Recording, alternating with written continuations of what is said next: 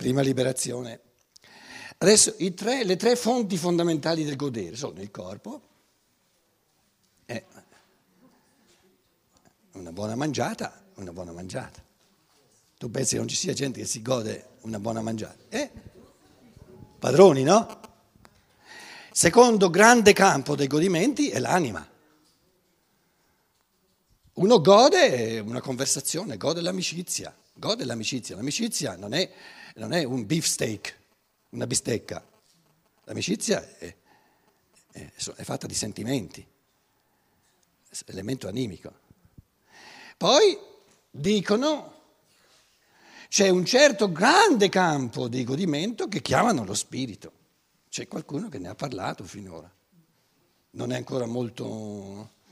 Quei godimenti lì, insomma, per la maggior parte della gente te li lascio volentieri, capito?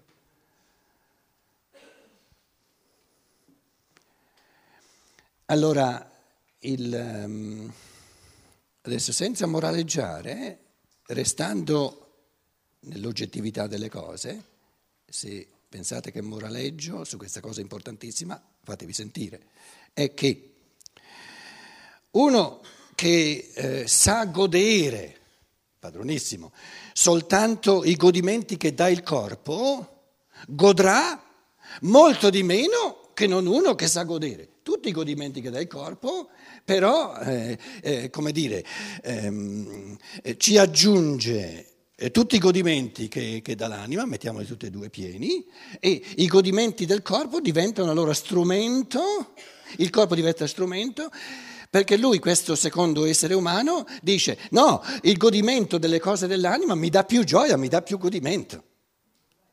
E allora uso il corpo per i godimenti superiori che sono quelli dell'anima. E quello che sa godere soltanto in corpo, gli dici, ma di cosa stai parlando? Affari miei. Se non ci capisci nulla sono affari miei, capito?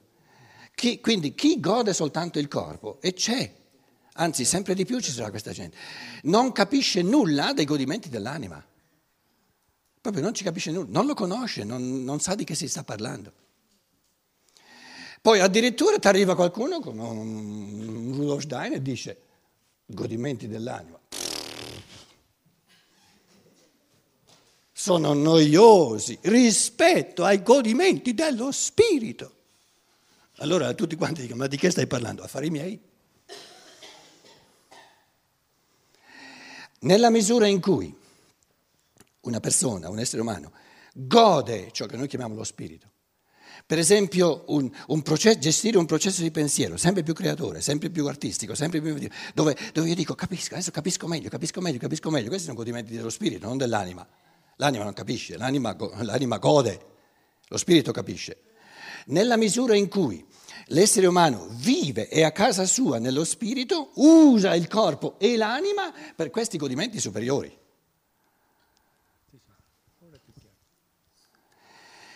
E questa è la dinamica dell'evoluzione. Il godimento del corpo non c'è bisogno di, di, di sforzarsi, te lo dà la natura. A partire dal bambino che. Sì, dice, mi, mi, accorgo dice, proprio che il nostro pensare è pieno di sensi di colpa, insomma. Eh sì, è vero, è vero. È certo, così, è così. Certo, ma certo. È così. Certo. Perciò vi dicevo ieri e l'altro ieri, non pensiate che stiamo esagerando, no, no, no.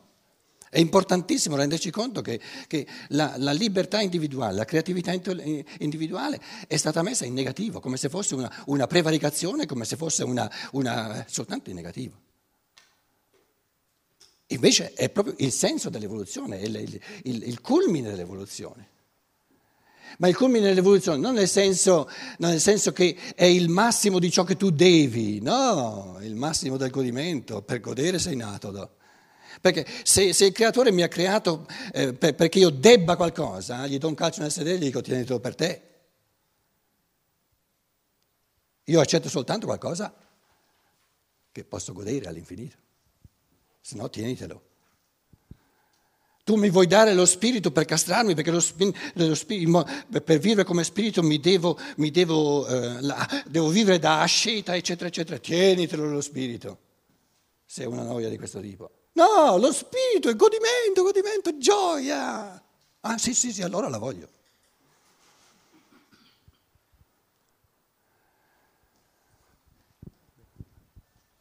Fila adesso il discorso. Molto bene. bene. Cambio la macchina. No, non ho capito.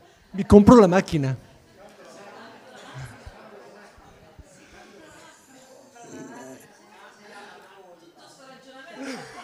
Ma non ho capito. La macchina cosa?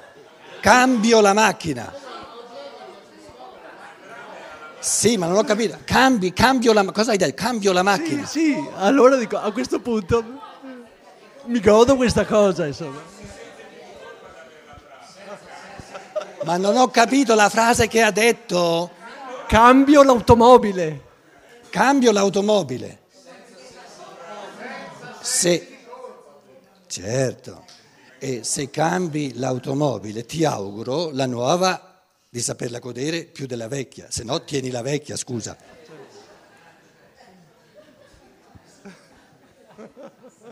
Attento che con, con, la, con la, decisione morale di comprare una nuova macchina c'entra tutto il sociale. Eh? Sì, sì, sì, sì, no, no. Ogni azione ha anche delle conseguenze, capito? Adesso siamo, battuta, siamo, siamo, in regime di risparmio perché la Germania è mica preparata, mica pronta a dare soldi all'infinito all'Italia. Eh? Quindi pensaci se, se, tu comprando una macchina nuova porti via eh, parecchi soldi a gente che non ha neanche i soldi per, per, per, dare, per dare 5 euro a Pietro Acchiati che fa un seminario a Roma.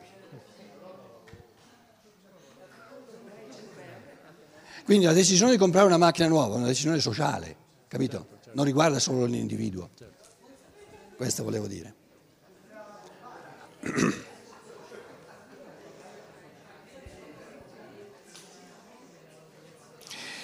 Allora, ritorno al concetto fondamentale. Un individuo che fa qualcosa senza goderlo, ciò che fa, è, è stupido. Perché il senso animico di tutto ciò che lo spirito fa è il godimento. Perché il senso dell'evoluzione è la pienezza e mirare a sempre maggiore pienezza. E, e, e la pienezza o è godimento o non è pienezza.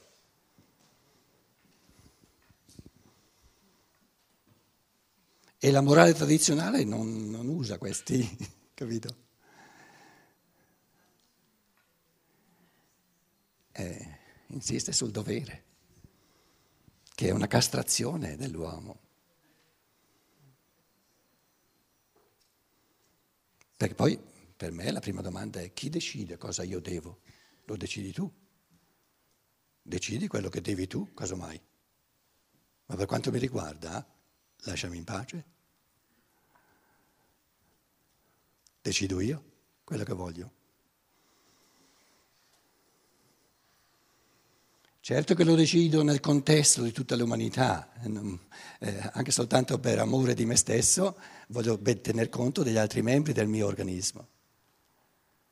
Ma qualsiasi cosa io voglio fare, voglio che sia un aumento, un incremento della mia pienezza di essere umano in quanto spirito, in quanto anima, in quanto corpo. E questo è godimento, è gioia, è gratitudine.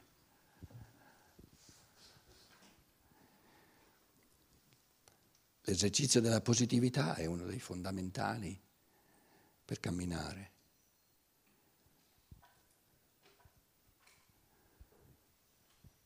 Ogni negatività è un'omissione di pensieri. Pensieri giusti. Nulla è negativo se non nei buchi delle teste umane. Quindi la negatività, il negativo sono i buchi nel pensare umano. Una, una malattia è negativa, è negativa soltanto se ometto il pensiero e poi realizzarlo di tutto ciò, di tutto il positivo che io posso far sorgere, generare da me soltanto lottando, attraversando questa malattia. E allora la godo.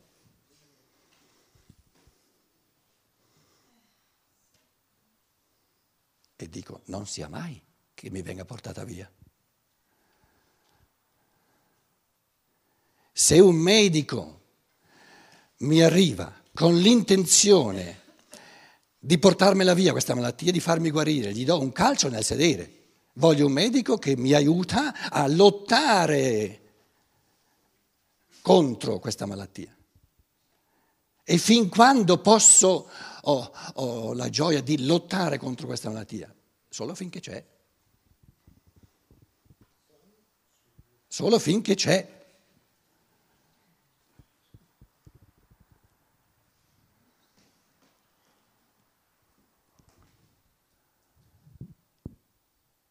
E quando ne ho fatto il meglio, allora non ce n'è più bisogno. Quindi il senso di, una malattia non è il guarire, è il lottare. Guarire è finire qualcosa, fermarsi. Lottare è continuare a camminare.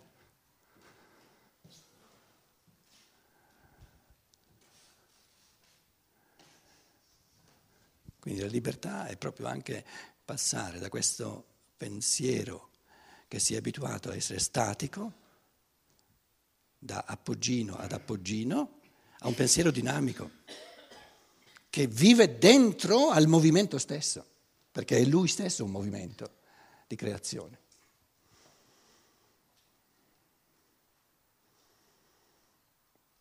E se l'io superiore, ancora prima di nascere, si è augurato, si è, si è auspicato una malattia ah, nel 45 anno della sua vita che duri almeno un mese, è un disastro farla durare soltanto 5 giorni, lo costringi a sceglierne un'altra. Gli porti via 25 giorni di, di lotta contro questa malattia che sarebbe stata per lui la cosa migliore per andare avanti.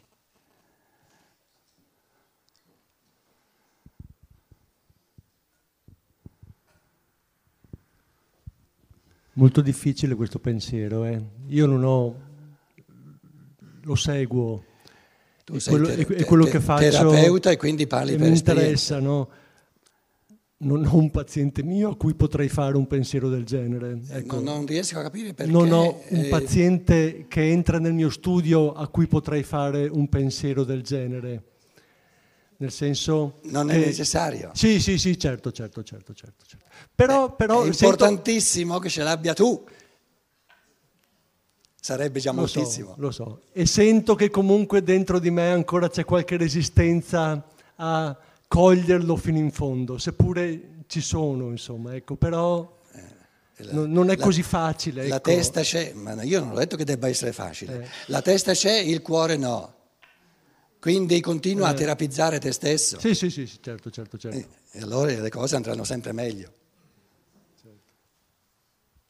Un, un medico, un terapeuta, che alberga in sé, che porta in sé il pensiero, io voglio aiutarti a vincere, a superare, a terminare questa malattia questa, il più presto possibile. Questa struttura mentale agisce, opera, non è aria fritta è una realtà spirituale e crea nel, nel, nel, nel, paziente cosiddetto una negatività nei rispetti della malattia che ha. Adesso prendiamo il secondo medico, il secondo terapeuta, che porta in sé, non soltanto a livello di testa come tu dici, ma a livello del cuore, questo atteggiamento del tutto positivo che dice finalmente sei evoluto abbastanza da poterti permettere, altri non possono ancora permettersi una malattia del genere, una depressione del genere, non sono capaci, non sarebbero capaci di affrontarla. Tu invece sei capace, tutte le riflessioni che lui fa tra sé e sé, non glielo dice all'altro. Però porta a, tutt'altri pensieri che operano, dice, ah, tu sei già al punto da poter affrontare una tale, una tale depressione. Mi levo il cappello. Adesso si tratta non di farla sparire al più presto, non è questo il senso. Si tratta di vedere che cosa tu puoi generare, quali, quali registri, quali dimensioni dell'umano tu puoi generare lottando contro questa depressione, vivendola. E quanto tempo di, di, dire, di, lotta contro questa depressione il tuo io superiore, ancora prima, si sia ripromesso, quanto abbia pensato che sia necessario, eccetera, lo lasciamo aperto, lo sa lui, No, ma non è importante, si, si, si mostrerà. Comunque sta di fatto che io come terapeuta, come medico, posso aiutarti nel modo migliore soltanto pensando la positività di questa malattia, di questa depressione, eccetera. Quindi la, la, la, la, categoria di malattia è un moraleggiamento, certo. perché ogni malattia è una forma di salute.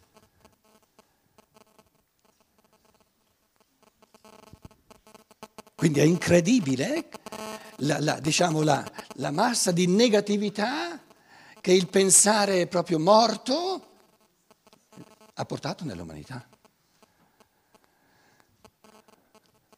E un, un, un terapeuta, un medico che, che, che, che, ha in sé questi pensieri proprio portati al cuore, gli, gli trasmette, anche senza dire una parola, no? Queste forze di gioia, di godimento della malattia. E allora il paziente ne fa il meglio possibile. E allora ha il diritto che non duri più del necessario, ma non deve durare neanche meno del necessario. Quindi la cosa più importante di un medico, la cosa più importante di un terapeuta sono i suoi pensieri. Perché i pensieri sono la realtà più operante che ci sia. Di fronte a una macchina, un'auto, un'automobile, che cosa è più reale di un'automobile? Il pensiero che l'ha congegnata o la materia dell'automobile? Il pensiero è più reale, perché il pensiero è talmente reale che ha fatto saltare fuori la macchina visibile, ma la macchina visibile non è capace di tirare fuori neanche un mezzo pensiero.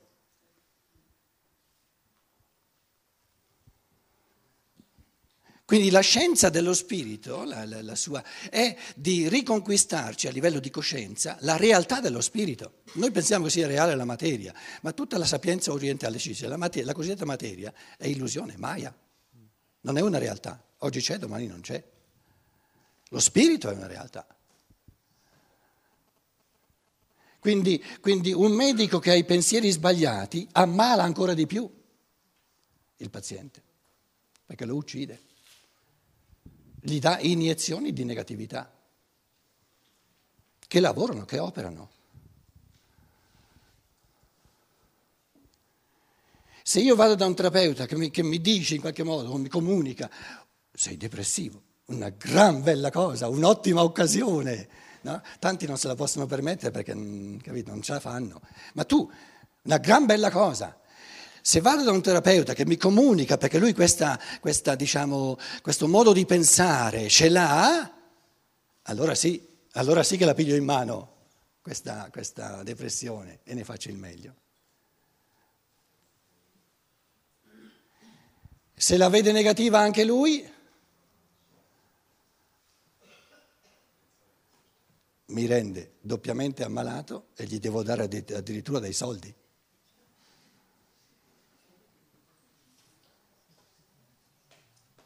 Robe, robe da matti, robe, robe da matti.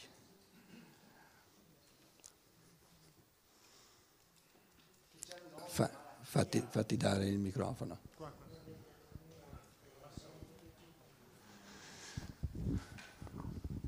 Luciana dice non finiamo più. Sì, no, non era una domanda, è che già eh, chiamarla malattia potrebbe essere sbagliato, no? Certo, Sarebbe una benettia. Una? Una benettia. Una benettia. Essere. Ogni malattia è una benettia. Allora, mi permettete di leggere il capitolo fino alla fine e poi andiamo a mangiare. Paragrafo 10. Ma non possiamo allora misurare il nuovo sull'antico? Non sarà ogni uomo costretto a giudicare la produzione della sua fantasia morale in base alle dottrine etiche tradizionali? Per ciò che deve rivelarsi come moralmente produttivo, il far questo sarebbe altrettanto assurdo, ein Unding in tedesco, un'assurdità, come il voler misurare una nuova forma naturale sulle antiche e dire che i rettili sono una forma illegittima, patologica, malata perché non concordano con i protoamniotici, con i protoamnioti. Dunque l'individualismo etico, 11, non è in contrasto con una bene intesa teoria dell'evoluzione, ma anzi deriva direttamente da essa. L'albero genealogico di Haeckel, che va dai protozoi fino all'uomo considerato come essere organico, dovrebbe poter essere proseguito senza infrangere le leggi naturali e senza spezzare l'unità dell'evoluzione fino all'individuo, considerato come essere morale nel senso definito. Sens- nel senso definito, im bestimmten Sinne, nel senso che è stato definito. In nessun caso